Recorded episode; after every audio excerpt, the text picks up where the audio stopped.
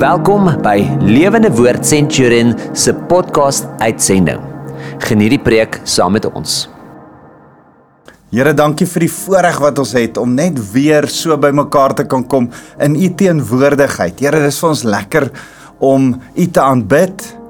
En Here op 'n Sondag weer vanuit die Sondag, vanuit die rustig van die Here, toe kom sê Here, dis vir ons 'n voorreg om te rus in U te rus in u opstanding, te rus in u volkomme werk van Christus en vanuit ons rus te kan kom werk uit dankbaarheid vir u. Here, die res van die week wat voorlê, gaan ons vir u werk. Dis aanbidding. En Here, mag ons dan nou ook vandag, as ons in ons rustyd is, vra dat u ons kom uh, net volmaak met u woord en dat u gees tot ons harte sal praat. Dankie Jesus. Ons loof U naam, Here. Amen. Nou dis vir my 'n voorreg om so saam met jou te kuier. My naam is Wouter van der Merwe en ek is van Lewende Woord Centurion. Uh onthou dat jy uh, met my kan kontak maak. My e-posadres is wouter@lwc.org.za.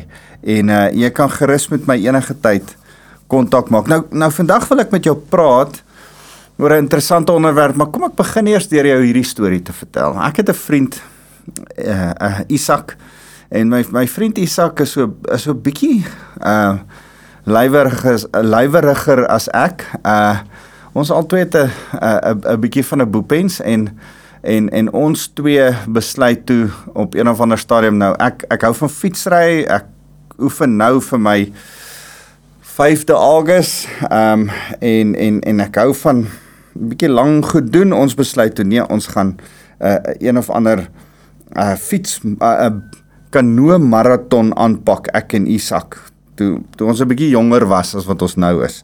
Maar onthou nou, ek sê vir julle, ons was altyd so 'n bietjie groot manne. En nou kry ons 'n K2 kanoe geleen.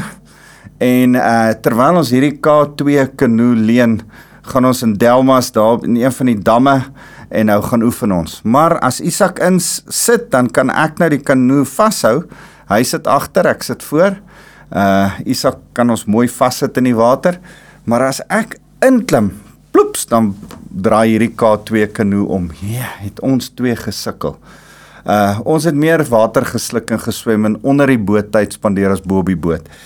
En ons het gesukkel, maar ons het dit later reg gekry want ons het agtergekom dat eintlik moet ek begin inklim as die kanoe momentum vorentoe het. En daar's die ding wat ek vandag vir jou wil leer. Is daar's wanneer daar momentum is, kan ek inspring. Dan moet ons ritmies saam begin roei en dan het ons 'n lekker dan het ons 'n lekker ritme. Dan moet ons aan die gang kom. Maar jy moet konsentreer om jou ewewig te hou dat jy nie afval nie en ons het toe op 'n stadium afgeval in die middel van 'n meer en Isak uh het amper verdrink. Uh ek het moes my vriend uitswem en toe hy amper verdrink, toe ons klaar. Toe ons kanoe loopbaan verby. Nou ja, ek's nou weer terug op 'n fiets. Maar as as ek vandag met jou praat, ek ek dink so terwyl ek voorberei aan aan my boodskap vir jou. Want jy sien ek wil met jou praat oor wysheid. Uh ek's besig in Jesaja hoofstuk 11 vers 1 1 tot 3 Uh, en ek's besig met 'n reeks oor die sewe geeste van God. En ek kom by die tweede gees, die gees van wysheid en en en ek en en ek besef wysheid is iets waarin jy mo, mo, moet momentum kry. Uh wysheid kry jy nie gevang as jy soos ek uh stilstaande in daai kanoe inklim nie. Dan gaan jy die hele tyd omdop. Dan gaan jy die hele tyd jou kop onder die water hê, dan gaan jy nie verstaan, dan gaan jy dink, "Man, ek kry nie wys. Almal praat van wysheid, maar dit gebeur nie met my nie." Wysheid is een van daai moeilike konsepte. So moeilik soos wat dit is om kanoe te, te te roei. Dis een van daai moeilike konsepte wat jy moet kry terwyl jy in die ding is. Die die momentum daarvan vat jou vorentoe. Nou nou kom ons stop net eers en sê, "Man, jy het my al klaar verloor." dan sê ek, "Oké, okay, goed. Kom ons stop. Blaai na Jesaja hoofstuk 11 en dan lees ek weer vir jou vers 1 tot 3." Onthou ons is dis dis ons stuk waarmee ons nou op die oomblik besig is. Hy sê maar 'n takkie sal uitspruit uit die stomp van Isai. Isai is die pa van Dawid. Uh 'n loot uit sy wortels sal vrugte dra. Dis Jesus wat nou na verwys word. Die stomp van Isai gaan afgekap word. Die koningskap gaan eindig. Gaan nie meer konings wees nie, maar daar gaan eers weer 'n koning kom en dit verwys na Jesus. Nou sê, hoe gaan ons weet wanneer hierdie koning weer gaan opstaan? Wanneer hierdie takkie uitspruit uit die wortels van Isai. Die gees van die Here sal op hom rus. Ons sal weet dat dit Jesus is as die Heilige Gees op hom is. En en nou wil ek daarmee saam sê geïmpliseer in hierdie skrif en waaroor ons met mekaar saamgesels selfs die af, afgelope paar weke is dat geïmpliseer in hierdie skrif is ook dat ek en jy wat in Christus is, ook die Heilige Gees oor ons sal hê en hierdie sewe geeste wat Jesus se karakter, se gesindheid beskryf, behoort ook my en jou se karakters en gesindheid te beskryf. En en, en dan behoort ons vir mekaar te sê, goed. Hey, hoe lyk ek so of lyk ek nie so nie? So dis 'n bietjie tyd vir introspeksie, né? So kom ek lees weer vir jou vers 2. Die gees van die Here sal op hom rus, op Jesus rus, op my en jou rus. Die gees van wysheid en insig, die gees van raad en sterkte, die gees van kennis en die vrees vir die Here. Hy sal genot put uit uit die vrees vir die Here. So ek het toe uh 2 weke terug met jou gesels, 2 3 weke terug met jou gesels oor die vrees van die Here en dat ons moet ontsag gee vir die Here en toe verlede week gepraat oor die gees van die Here, die eerste een van hierdie. Eers die sewende een en toe die eerste een en toe gesê, man, wat 'n voorreg dat ons kan vervul wees met die Heilige Gees. En toe sê ek ook dat 'n beter beskrywing as ek as ek vir jou dit so kan verduidelik, daar's net een Heilige Gees hoofletter G. Maar daar's nou hier word van die sewe geeste van die Here gepraat. Dis klein letter G geeste. Dis dis eintlik mm, ek dink goeie vertaling, goeie interpretasie van hierdie skrif is dit jou gesindheid. Uh een Heilige Gees wat op Jesus kom rus in Jesus se lewe is en Jesus stort die Heilige Gees oor ons as kerk as gelowiges uit. Daar's een Gees, hoofletter G in ons. In almal van ons dieselfde Gees sê 1 Korintiërs 12 maar die uitvloeisel daarvan, die vrug daarvan, die die die die uh manifestasie daarvan, die uh uh Engelse woord is die evidence, die uh uh probeer nou in die Afrikaanse woord dink, maar die die die die wete dat dit daar is sal wees dat jy ander gesindheid toon, anderste werk. En en en die gesindheid wat in ons is as die Heilige Gees in ons is, is hierdie goed wysheid en insig, raad en sterkte, kennis en onsag uh, en dan die vrees van die Here. Nou ek sal later met jou praat oor insig, raad en sterkte, kennis en onsag. Ek wil dit graag met jou deel, maar ek wil vandag net eers by hierdie massiewe groot gesindheid die gees van wysheid kom stil staan. Die Bybel het ontsettend baie te sê oor wysheid. En en dadelik as ek sê die woord wysheid dan dink ons aan Salomo, né? Nee? Salomo uh wat vir die Here gevra het, die Here het gesê, "Kan enigiets kry?" En wat vra Salomo?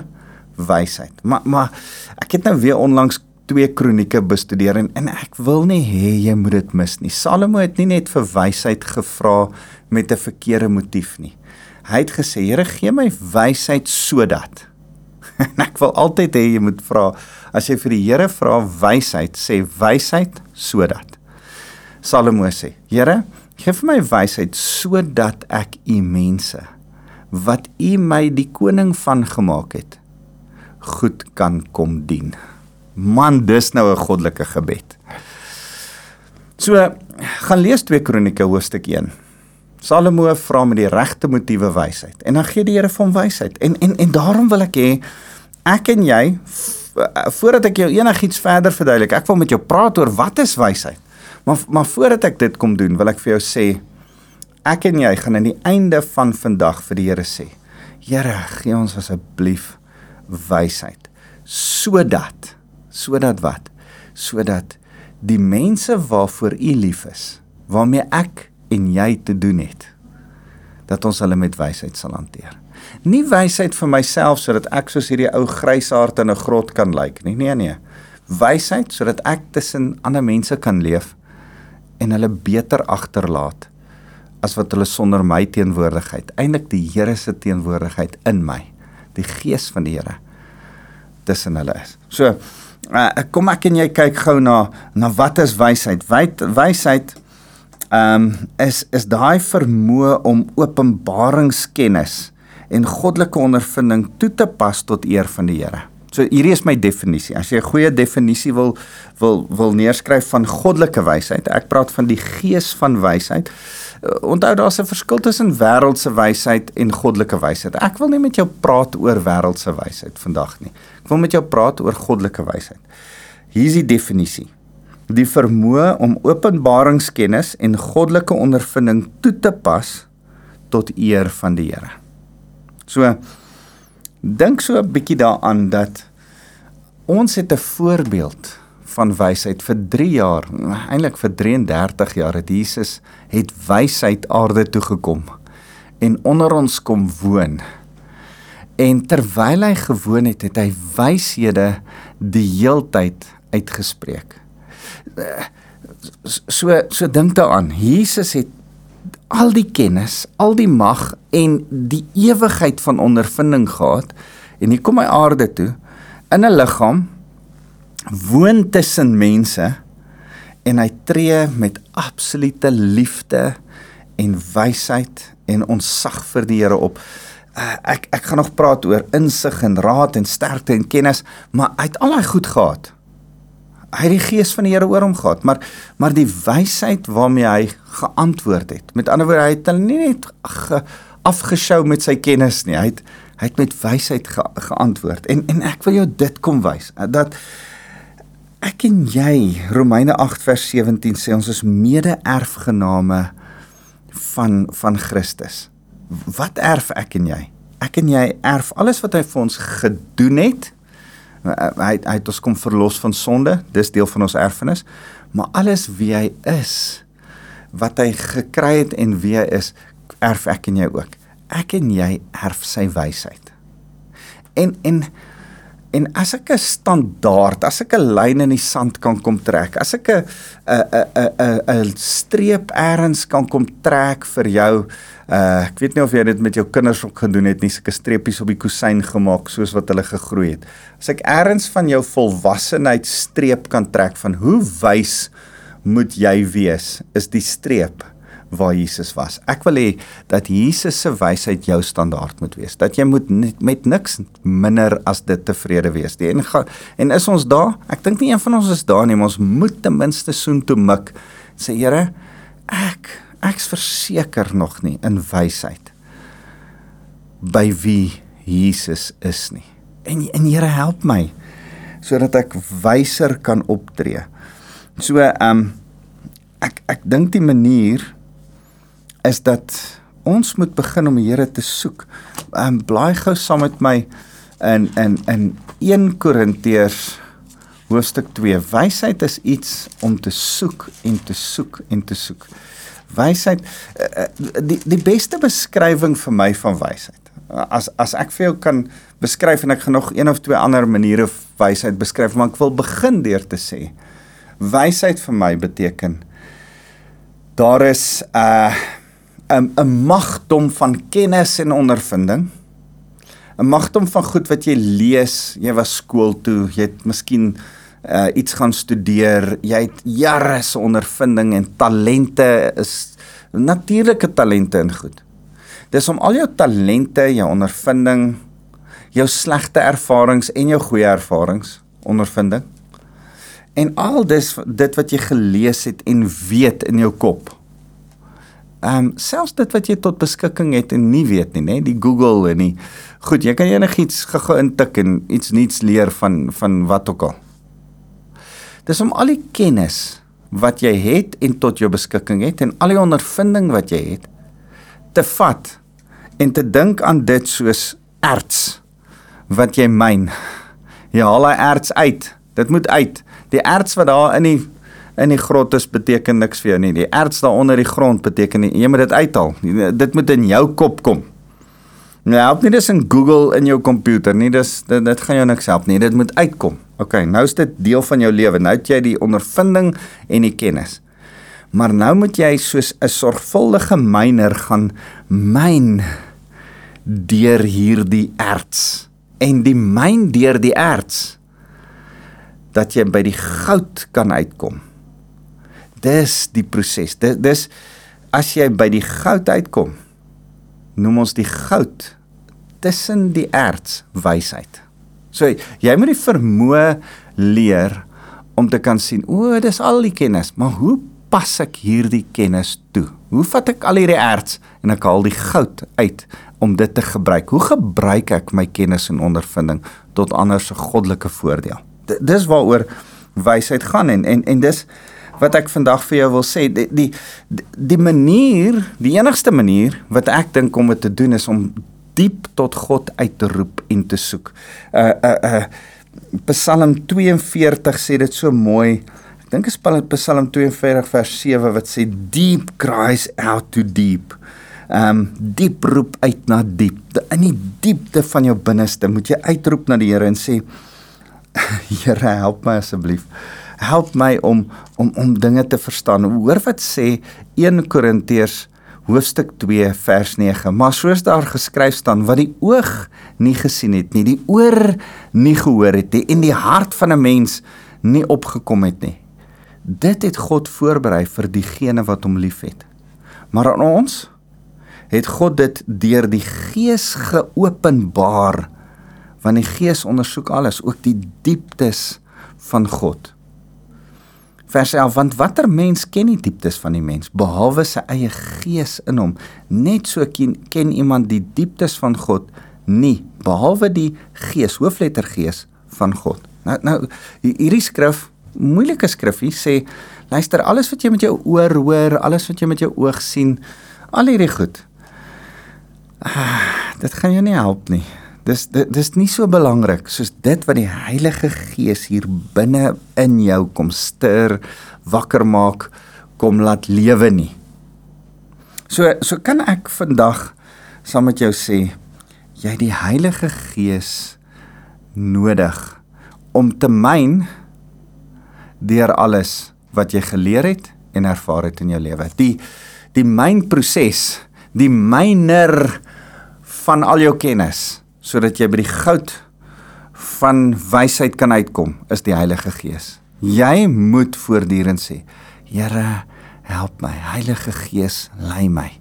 Ek ek, ek wil hê dit moet soos 'n refrein wees. As ek berading doen, dan sit ek voor mense ek ek beraad taamlik baie mense, maar ek dink nie ek's 'n goeie beraader nie. Ek dink die Heilige Gees is gelukkig 'n great beraader, maar die Heilige Gees gebruik die skrifte wat ek lees, die ervaring wat ek al gehad het, die foute wat ek gemaak het, die goed wat mense wat ek al gesien het wat foute gemaak het, gebruik al daai ondervinding. En dan sal die Heilige Gees my herinner aan die regte goed of die regte omstandighede of die regte artikel wat ek gelees het of die relevante skrif wat van toepassing is vir hierdie mense wat nou voor my sit. En as ek sê Heilige Gees help, dan kom die Heilige Gees en dan gebruik Here my mond, my verstand, my vermoëns om in wysheid iemand raad te kan gee vir hulle huwelik, vir hulle finansies of vir hulle omstandighede waarin hulle op die oomblik hulle self verkeer. So ek wil jou aanbeveel. Ek en jy het 'n gebed nodig. Ek en jy het 'n konstante nie een keer 'n dag nie, 'n 100 keer 'n dag nodig. Here, help, Heilige Gees, help. Man, as jy kinders grootmaak, ek weet nie hoe maak iemand kinders groot sonder om gedurig te skree, Heilige Gees, help. Wat sê ek nou vir my seentjie? Wat wat sê ek nou vir my tienerkind wat hierdie van my vra? In hierdie omstandighede, wat maak ek nou? sosiale media, selfone, screen time, uh, al hierdie goed. Heilige Gees, help. Wat moet ek nou doen? Ek ek weet nie hoe lei jy 'n besigheid? Hoe doen jy werk deesdae? Sonder om te sê Heilige Gees, help nie. Ek ek weet nie hoe kyk jy TV? Daar's 'n moeilike een vir jou. sonder om te sê Heilige Gees help nie. So as as ek jou vandag met jou kom gesels oor oor hierdie uh, Heilige Gees help dan dan moet jy verstaan dis 'n dis 'n diepte van klomp kennis, klomp goed wat jy het wat jy moet uitroep tot God en sê, "Oké okay, Here, maar maar maar hoe kry ek wat die regte ding is hier uit? Hoe hoe hoe kry ek die goud uit hierdie erts uit? Hoe myn ek dit uit?" En en ek dink hier so 'n belangrike skrif as jy saam met my kan blaai na Spreuke 25 vers 2. Een van my geliefkoeste Spreuke is Spreuke 25 vers 2. Is ehm um, uh hierdie hierdie spreuke het het uh koning Hiskia ook weer uitgehaal en en ek wil jou hierdie een leer. Hy sê dis tot eer van God om 'n saak te verberg. Dis die Here se werk, dis sy job om om geheimenisse te hê, sê die ou vertaling, né? Dis tot eer van God om die saak te verberg. Dis tot die eer van konings om 'n saak te deurvors. Is jy 'n koning saam met die Here? Ja. Die Here maak ons meer as konings. Hy ons regeer saam met hom. OK? Regverdige koning, uh kind van die Here. Dis nou jou werk. Dis die Here se werk om geheimenisse te hê sodat jy die wysheid kan hê om dit te gaan soek, te gaan delf met die Heilige Gees te gaan grawe sodat jy die goud kan uitdelf uit al die kennis wat daar is. Maar dit kom nie maklik nie. jy moet dit soek, jy moet dit deurvors. Jy moet dit gaan uitdelf, jy moet die moeite doen. En ek wil vir jou sê, wysheid kom nie van self nie. Viroggend sit ek en en en ek wil sommer my stilte tyd boek soen toe blaai. Iemand sê even doesn't evil doesn't stop itself. Even evil doesn't stop itself. En en dit het tot so tot my gespreek en, en ek net weer besef uh wysheid is iets wat jy moet gaan soek. Boosheid is oralste om ons. Ek en jy moenie in die boosheid in die alledaagse in die common vasloop nie. Ons moet die die wysheid gaan soek. En en dink maar aan Lukas 2 vers 40 wat sê dat die Heilige Gees het Jesus wysheid gegee om met mense te kan werk. In Deuteronomium 34 vers 9 dan gee hierdie selfde Heilige Gees vir Joshua wysheid. En in 2 Kronieke 1 vers 7 tot 12, soos wat ek net gesê het, gee hy vir Salomo wysheid uh en en en tree Salomo in absolute wysheid op. Hoor wat sê hy in uh, as Salomo Spreuke skryf. Die Spreuke van Salomo seun van Dawid, die koning van Israel. Ek lees Spreuke 1 vers 1 om vertrou te raak met wysheid en vermaaning om woorde van insig te verstaan om vermaaning wat begrip kweek te ontvang begrip vir wat regverdig en billik en reg is. En dan begin hy oor wysheid skryf. Dis dis net so fantastiese hoofstuk. Uh hy hy skryf van vers 20 van van van hoofstuk 1. Wysheid roep opgewonde op straat en op stadspleine en sy laat daar laat sy haar stem hoor. Nou gebruik uh, Salomo die beeld van wysheid as 'n vrou wat roep en en aankondig en uitroep dat jy haar moet soek. Uh regverdig soek, nie soos 'n soos 'n prostituut wat roep en onregverdigheid soek nie. Hy hy, hy speel die twee teenoor mekaar af as hy uh die die raad van wysheid gee in hoofstuk 1, hoofstuk 2, hoofstuk 3 gaan soek, gaan lees dit maar hoofstuk 4 beskryf hy verder wysheid. Uh maar ek wil hê dat jy want dan kontrasteer hy dit natuurlik in hoofstuk 5 en 6 met met met boosheid, nê? Nee? Um maar vir huiswerk gaan lees die hoogtepunt van alles hoofstuk 8. Gaan lees die uh die hele ding oor wysheid. Hoofstuk 9 gaan as 'n uitnodiging vir wysheid en ek wil vir jou vandag uitnodig, uitnooi na wysheid. Hy sê vers 10 is natuurlik die mooiste van hoofstuk 9 wat hy sê. Die begin van wysheid is ontsag vir die Here en kennis van die van die heilige is insig. So ons het al gepraat oor die vrees van die Here. Dis waar wysheid begin. Dis hoekom ons daar begin het. Jy moet eers respek hê vir die Here.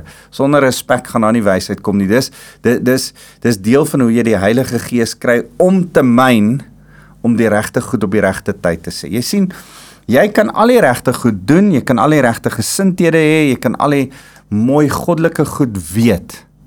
Maar as jy dit op die verkeerde tyd doen, as jy dit op die verkeerde manier doen, is dit die regte ding op die verkeerde manier. Dis nie wys nie, dis dwaas. En daarom praat ek vandag met jou. Sê saam met my Heilige Gees, help my om wys te wees.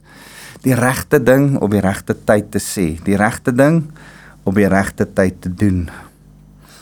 En ook die regte ding om nie te sê partykeer nie en die regte ding om nie te doen partykeer nie. So ehm um, kom ek praat gou met jou oor oor sewe goed wat ek wat ek sien wysheid is. Wysheid is progressief, dit neem toe in jou lewe hoe meer jy dit gebruik. Ehm um, dis so mooi Spreuke 4 vers 11. Moet ek vir jou lees Spreuke 4 vers 11 sê op die pad van wysheid sal ek jou begelei. Ek sal jou laat loop op regheid paaie. 'n 'n vriend van my het hierdie vir my verduidelik. Hy kry by 'n rabbi klas en en en hy sê hierdie rabbi verduidelik hom wysheid is nie waar iets waarin jy arriveer en ah nou is ek 'n wyse man nie. Nee, wysheid is 'n pad wat jy loop en soos wat jy hom loop gebeur daar wysheid, gebeur daar die momentum van wysheid in jou lewe.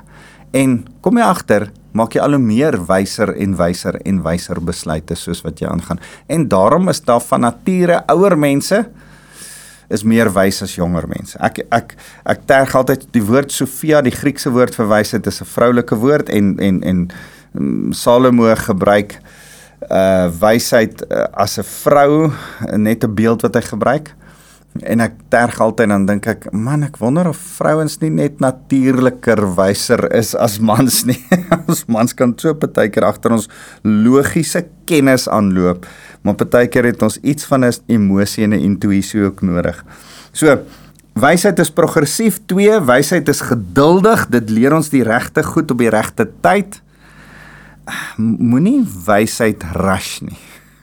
Sê Here ek weet dat hierdie kennis wat ek besit is great, maar op die regte tyd gaan ek dit kan toepas. Ons leef in 'n kitstyd waar ons alles oorhaastig wil doen. Dis nie altyd wys nie. Ek ek wens ek kan meer daaroor sê, maar ek gaan vinnig gaan. Wysheid ontwikkel ons vorentoe en dit beteken ons moet 'n leerbare gees hê. Die vierde ding, wysheid ontgin kosbarehede soos goud uit 'n oormaat van kennis wat jy bereid is om te neem en te koester. Uh en jy kan gerus Spreuke 1 vers 20 daaroor gaan lees. Ehm um, en dan sê hy die die vyfde ding wat ek vir jou wil sê is wysheid is volwassenheid. Spreuke 4 waar ek nou net was vers 5 sê uh verwerf wysheid, verwerf insig, vergeet dit nie, wyk nie af van die woorde uit my mond nie. Man, jy het volwassenheid nodig. Wysheid is volwassenheid. En as jy onvolwasse is, is jy 'n dwaas. Net daai sin wil ek hê vir huiswerk moet jy 'n bietjie oor gaan dink. Wysheid is gelyk aan volwassenheid.